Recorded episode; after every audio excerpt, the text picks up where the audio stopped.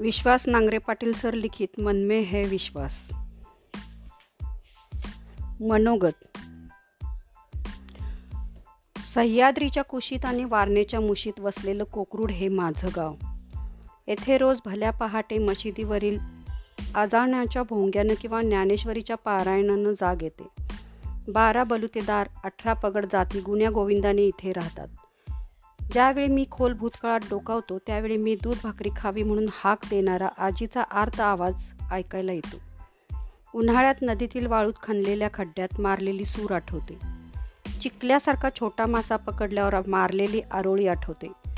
शाळेत पोषण योजनेत मोफत मिळणाऱ्या दुधाचा ग्लास रिचवल्यावर येणारा ढेकर आठवतो. चौगुले गुरुजींनी पाठीत दिलेला गुद्दा आठवतो. कुस्तीच्या मैदानात कुस्ती हारली तरी मिळणारी बर्फी आठवते. अंकलिपीतल्या बाराखडीचा आवाज आठवतो. उसाच्या सरीतील पावसाच्या सरींचा नाद आठवतो. गुऱ्हाळातल्या उसाच्या रसाचा स्वाद आठवतो.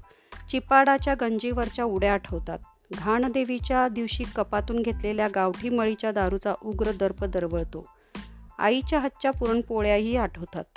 बेंद्राला सजवलेल्या बैलांची झूल आठवते. लेझिमातील हलगीची उडती चाल आठवते. दिवाळीतील केपांचा क्षीण आवाज आणि लक्ष्मी तोट्यांचं धडामधूम आठवतं. हे आवाज कधी ट्रेनिंगमधल्या शूटिंग प्रॅक्टिसच्या राऊंडमध्ये तर कधी सव्वीस अकराच्या रात्रीच्या लढ्यातील ग्रेनेडच्या ब्लास्टमध्ये बेमालूमपणे मिसळतात. ही सगळी सरमिसळ सदैव मनाच्या अंतरंगात चालूच असते. ग्रामीण भागातील मुलं ही रानफुलासारखी असतात. त्यांना काळी कसदार जमीन चांगलं खतपाणी चांगला सूर्यप्रकाश मिळाला की ती अशी रुजतात अशी उमलतात अशी फुलतात की त्यांच्यासमोर सगळे गुलाब कमळ डॅफोडिल्स फिके पडतात. वारणेच्या काठावर अशीच काही रानफुलं उमलली आणि त्यांनी दिल्लीचं यू पी एस सीचं खत तख्त बेदलं. त्या यशस्वी रानफुलांमध्ये एकोणीसशे सत्त्याण्णव सालच्या यादीत मी होतो.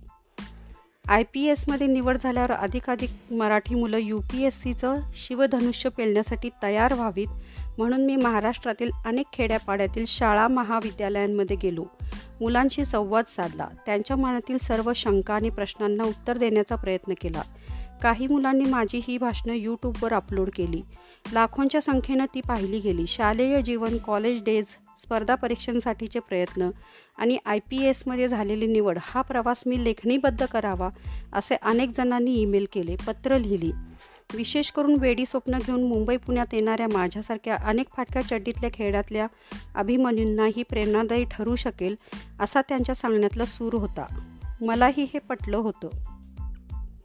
स्पर्धा परीक्षेचं स्वप्न उराशी बाळगून रोज असे कितीतरी विश्वास मुंबई पुण्याच्या गर्दीत घुसतात. आमदार निवासात किंवा कॉट बेसिसच्या दहा बाय दहाच्या खुराड्यात चार चार जण राहतात. शेतकरी आईबापांनी पोटाला चिमटा काढून किंवा असली नसलेली अर्धा एकर जमीन गहाण ठेवून पोरगा मामलेदार फौजदार होणार या आशेवर पैसे पाठवायचे. गल्लीबोळातल्या ट्युशनमध्ये ॲडमिशन घ्यायची आणि अभ्यासाला लागायचं. शहरातील झगमगाट बघून काहींचे डोळे दिपून जातात. मग रस्ता चुकतात व कुठेतरी भलत्याच ठिकाणी गुरफडतात यातून बाहेर काढणारं दिशा दाखवणारं योग्य मार्गद मार्गदर्शन करणारं कुणीच नसतं. मग बाकी शून्य. तरुणपण घोडचुका प्रौढत्व संघर्ष व म्हातारपण पश्चाताप करण्यात निघून जातं.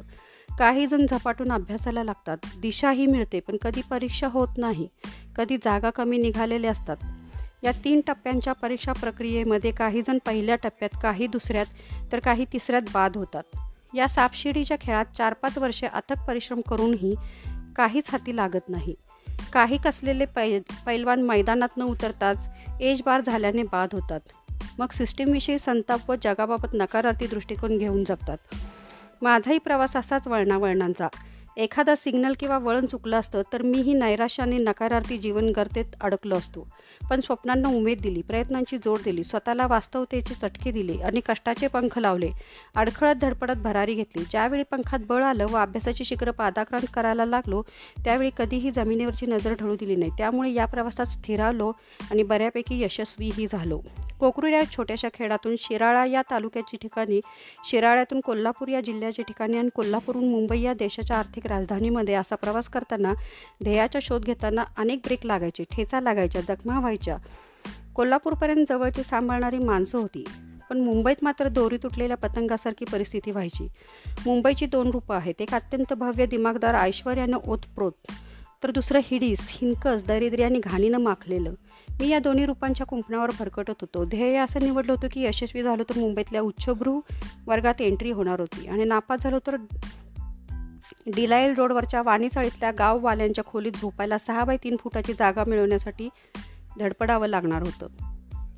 मुंबईतल्या सर्वात उच्चभ्रू अशा चर्चगेटला वसतिगृहात राहायला गेलो होतो. पण पंधरा रुपयाच्या वर राईस प्लेट अफोर्ड करू शकत नव्हतो. बऱ्याचदा माझ्यासारखेच फाटके मित्र घेऊन मरीन ड्राईव्ह गेटवे ऑफ इंडियाला फिरायला जायचो. ताज अँबॅसिडर ओबेरा हॉटेलच्या बाहेर तिथली चमकणारी रौनक पाहायचो. आलिशान गाड्यातून उतरणाऱ्या परदेशी पाहुण्यांना न्याहाळात उभा राहायचो. C C I club Bombay Gymkhana यांना असणाऱ्या बाहेरील कुंपणातल्या फटेतून आत कोणतं जग आहे याचा मागोवा घेण्याचा प्रयत्न करायचो. जवळच असणाऱ्या यशोधन सुनीती सुरुची अशा I A S I P S अधिकाऱ्यांच्या अपार्टमेंटसमोर लाल दिव्यांच्या गाड्या झगमगत उभ्या राहायच्या व त्यातून सुटाबुटातले साहेब उतरायचे. ज्यावेळी हॉस्टेलला ॲडमिशन मिळालं नव्हतं त्यावेळी याच यशोधन या सरकारी अधिकाऱ्यांच्या इमारतीमध्ये रात्री झोपण्यासाठी सर्वन क्वार्टरमध्ये जागा मिळते काय याचा शोध घेतला होता. दिवसभर लायब्ररीत अभ्यास करायचा व रात्री नोकरांसाठी असणाऱ्या खोलीत झोपायचं. हेही स्वप्न त्यावेळी पूर्ण होऊ शकलं नव्हतं. शेवटी मॅजेस्टिक आमदार निवासात पत्र्याची पेटी मांडून अभ्यासाचा संसार थाटला होता. तिथून पाच मिनिटांच्या अंतरावर मेट्रो सिनेमाच्या बाहेर नव्या सिनेमाच्या प्रीमियरच्या दिवशी बॉलिवूडमधील स्टार पाहायला मिळतील म्हणून बाउन्सरच्या शिव्या व धक्के खात तासन तास उभा राहायचो. माझ्या डोळ्यात भोळीबापडी स्वप्न होती. ज्यांना प्रयत्नांची कष्टांची जोड दिली. जेवढा मोठा संघर्ष तेवढं मोठं यश. जिद्द होती इच्छाशक्ती होती. न थांबता न थकता न हारता पेकाट मोडेपर्यंत आणि बुडाला फोड येई तोपर्यंत अभ्यास केला. जीव तोडून मेहनत घेतली व आय पी एसमध्ये निवड झाली आणि परिस्थिती पालटली.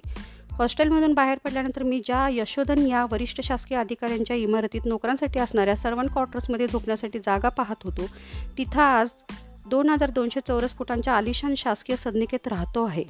ज्या क्लबच्या कुंपणातून आठ डोकायचा प्रयत्न कर करायचो दक्षिण मुंबईचा डी सी पी म्हणून नियुक्ती झाल्यावर त्या क्लबनीच मला बोलावून माझ्या कुटुंबासह ऑनररी मेंबरशिप देऊ केली आहे. ज्या खेळाच्या कोटात मी डोकावून पाहायचा प्रयत्न करायचो तिथेच माझी मुलं स्क्वॅश आणि टेनिस खेळताना दिसतात. मी पश्चिम मुंबईचा ऑडिशनल पोलीस कमिशनर झालो. ज्या हिरोना पाहण्यासाठी दोन दोन तास बाउन्सरचे धक्के खात उभा राहायचो तेच बॉलिवूडमधील हिरो आणि हिरोईन माझ्या क्वार्टर रोडवरच्या समुद्र किनाऱ्यावरच्या आलिशान ऑफिसमध्ये दोन दिवस आधी अपॉइंटमेंट घेऊन माझ्यासाठी भेटी माझ्या भेटीसाठी येऊ लागले. ज्या ताजमध्ये मी कधी चहा घ्यायचाही विचार केला नाही तिथे सव्वीस अकराच्या रात्री सर्वात जास्त प्रतीक्षा माझ्या आगमनाची केली गेली. व धारिष्ठ आणि अतिरेक्यांशी दोन हात केल्यानं राष्ट्रपतींचे शौर्य पदकही प्रदान करण्यात आलं. काळ बदलतो वेळ बदलते पात्र बदलतात आणि भूमिकाही बदलतात. बस मनगटात स्वप्नांना जिवंत करण्याची पंखात बळ निर्माण करण्याची लात मारीन तिथं पाणी काढण्याची जिद्द. व त्यासाठी अपार अविरत संघर्ष करण्याची तयारी ठेवावी लागते. माझ्यासारख्या तळागाळातल्या कष्टकऱ्यांच्या कामगारांच्या घरातल्या अपुऱ्या साधनसामुग्रींनी आणि पराकोटीच्या ध्येयनिष्ठेने कुठल्या तरी कोपऱ्यात ज्ञानसाधना करणाऱ्या अनेक एकलव्यांच्या दिशादर्शनासाठी मी हा पुस्तक प्रपंच केला आहे. मी उठतो आणि कागद पेन घेऊन बसतो. जे मनात येतं एकोणीसशे त्र्याहत्तर ते एकोणीसशे सत्त्याण्णव या चोवीस वर्षाच्या वाटचालीतील जे आठवतं व सुचतं ते लिहित जातो. हा अभ्यास प्रवास मी विद्यार्थी पालक शिक्षक आणि समाज समोर ठेवून लिहिला आहे. अभ्यास आणि रोजच्या जीवनाचं सूक्ष्म निरीक्षण परीक्षेची तयारी आणि कॉमन सेन्स यांचं खूप जवळचं नातं आहे. हा प्रवास लिहिताना मी माझी पत्नी सौ रुपाली हिच्याशी रोज संवाद साधायचो. मी पोलीस अधिकारी असल्यानं तिनं बी ई कॉम्प्युटर असूनही मुलांसाठी करिअरचा त्याग केला. दोन्ही मुलांच्या संगोपनाच्या अभ्यासाची पूर्ण जबाबदारी सांभाळली. त्यामुळे माझ्या कालबाह्य झालेल्या पालकत्वाच्या संकल्पना तिने बदलल्या. या चर्चामुळे आज मुलांकडे पाहण्याचा आधुनिक व अधिक प्रकल्प दृष्टिकोन कसा असावा याबद्दल माझ्या विचारांच्या कक्षा रुंदावल्या. जान्हवी व रणवीर ही माझी दोन्ही मुलं ही माझी गुरु आहेत. रोज त्यांच्याकडून नवं काहीतरी शिकायला मिळतं. बाप जुन्या विचारांचं असलं तरी माझी मॉड मुलं मला कुठेही उडं पाडत नाहीत. हो कधीमधी इंग्रजीतील माझे उच्चार कसे चुकतात यावर त्यांचे जोक्स सुरू असतात. पण माझ्या या सर्व कौटुंबिक चर्चातून निघालेले पालकत्वाविषयीचे निष्कर्षही या पुस्तकात मांडण्याचा मी प्रयत्न केला आहे. बेरोजगारी व गरिबीमुळे निर्माण होणारी शहरी युवकांमधील नैराश्याची पोकळी रेव पार्टीवरील धाडीच्या वेळी जाणवलेली हायफाय संस्कृतीतील वाढती व्यसनाधीनता आणि चंगळवाद यांना पुसटसा स्पर्श करताना समाजातील चांगल्या वाईट प्रवृत्तीचा मागोवा घेण्याचाही प्रयत्न केला आहे. विशेषतः दहावी दहावी बारावीच्या कोवळ्या वयात काही मुलांचा भावनिक व मानसिकदृष्ट्या वैफल्याकडे प्रवास सुरू होतो. त्यांना उद्देशून माझ्या आयुष्यातल्या टीन एजमधला कालखंड प्रेरणादायी स्वरूपात मांडण्याचा प्रयत्न केला आहे. एकूण पुस्तकाचा पिंड हा अंधारातून उजेडाकडे नकारातून होकाराकडे व निराशातून आशेकडे प्रवास करणारा आहे. बालक पालक शिक्षक यांना आणि विद्यार्थी दशेत व्यक्तिमत्वाची जडणघडण करणाऱ्या व भावनिक जाणीवा प्रगल्भ करणाऱ्या समाजाच्या प्रत्येक अंगाला उद्देशून ही आवाहनपर लेखन आहे. काही ठिकाणी मी पात्रांची नावं बदललेली आहेत. संवाद प्रेरणादायी होण्यासाठी काही वेळा कल्पनेचा आधार घेतला आहे. काही प्रसिद्ध कवनांना लिखाणाच्या ओघात संदर्भानुरूप उद्धृत केलं आहे. माझ्या व्यावसायिक जीवनाशी संबंध असणाऱ्या काही विषयावर मी भाष्य केलं आहे. पण त्याबद्दलचं माझं मत वर्तन हे पूर्णतः व्यक्तिगत स्वरूपाचं आहे. मला घडवणाऱ्या प्रत्येक व्यक्तीचं तसेच या पुस्तकाला मूर्त रूप देण्यास सहाय्य करणाऱ्या प्रत्येक सुरेचं मी मनपूर्वक आभार मानतो. माझे शब्द अलंकार किंवा जड नाहीत. माझ्या लेखनशैलीत साहित्यदृष्टी नाही. मनाच्या पडद्यावर जे दिसतं ते रेखाटत जातो. खेड्यातल्या प्रत्येक सामान्य मुलाचे जे भावविश्वाने जगणं असतं तेच माझंही होतं.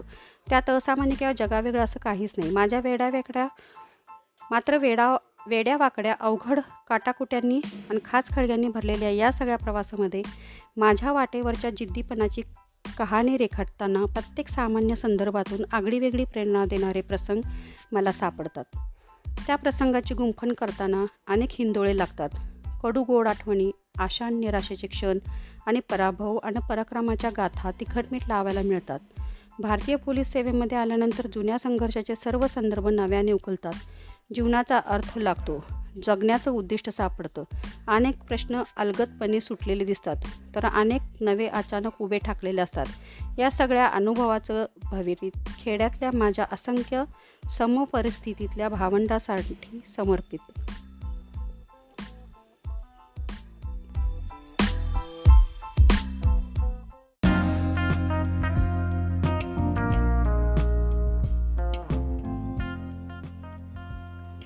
गाव आणि गोतावळा भाग एक. खेड्यातील वैशिष्ट्यपूर्ण जीवनशैलीत वाढण्याचं भाग्य मला मिळालं. माथा कोकणात वसलेल्या माझ्या गावाला वारणा नदीनं तिन्ही बाजूनी वेढा दिला आहे. चौथ्या बाजूला गवळोबाचा डोंगर शिवलिंगासारखा उभा आहे. हिरवीगार वनराई उसाची शेती मस्तवाल मल्ल कुस्त्यांचे फड शड्डूंचा आवाज लेझमांच्या चाली कोल्हापुरी बोली आणि मटणाचा रस्सा. अशी माझ्या गावाची आणि गाववाल्यांची वैशिष्ट्य सांगता येतील. गावात ज्यांच्या घरी हट्टेकट्टे पुरुष त्यांचीच दहशत असायची. जत्रा सण उत्सव यामध्ये आनंदापेक्षा भावकीतल्या भांडणांचाच जास्त प्रभाव असायचा. नांगरे व घोडे अशा दोन भावक्यांमध्ये असणारी असूया व ईर्ष्या गावाच्या ओहोटीचं मुख्य कारण होतं. या दोन भावक्या एकमेकांवर कुरघोडी करून एकमेकांची डोकी फोडायला नेहमी तयार असायच्या. एकमेकांकडे बघणं थुंकणं यावरून काठ्या कुराडी बाहेर निघायच्या. आताच्या राजकीय कुरघोड्यातल्या पैशाचा वापर त्यावेळी नव्हता.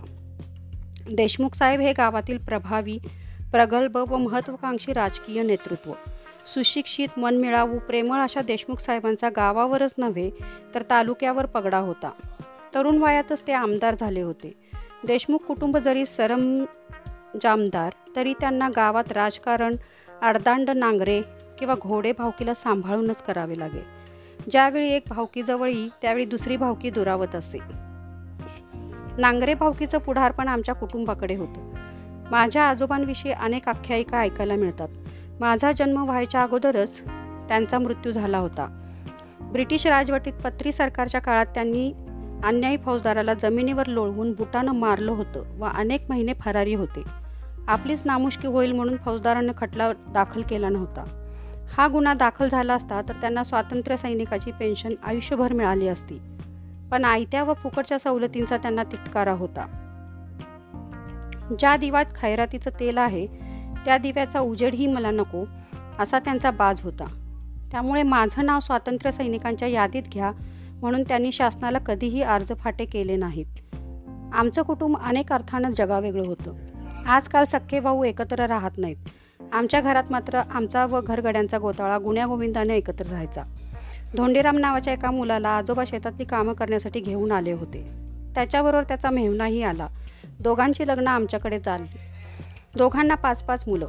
त्यांची लग्न असा जवळजवळ वीस ते पंचवीस लोकांचा गोतावळा झाला होता. आमचं सगळ्यांचं जेवण एका चुलीवरच व्हायचं. माझी आजी हा सारा गाडा प्रेमानं व जबाबदारीनं चालवायची. पूर्वी कुटुंब नियोजनाला महत्त्व नव्हतं. त्यामुळे घरोघरी भावंडांची क्रिकेटची नाही तर किमान बास्केटबॉलची टीम तर तयार व्हायचीच.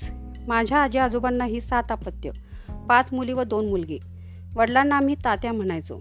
सलग चार मुलीनंतर त्यांचा जन्म झाल्याने घराण्यातला पहिला मुलगा म्हणून त्यांचे जरा जास्त लाड झाले. काका मात्र सुरुवातीपासूनच अभ्यासाच्या प्रांतात असल्याने जास्त काळ घरापासून दूर हॉस्टेलवरच राहिले.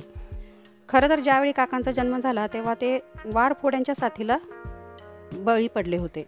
तात्यांना त्यांचा संसर्ग होऊ नये म्हणून अनेक दिवस त्यांना पडवीमध्ये शेणाच्या उकरड्यात ठेवले होते. पण काका या आजारातून बचावले. शिकून इंजिनियर झाले. पुण्यात चांगली नोकरी मिळाल्यावर तिथेच ते स्थायिक झाले.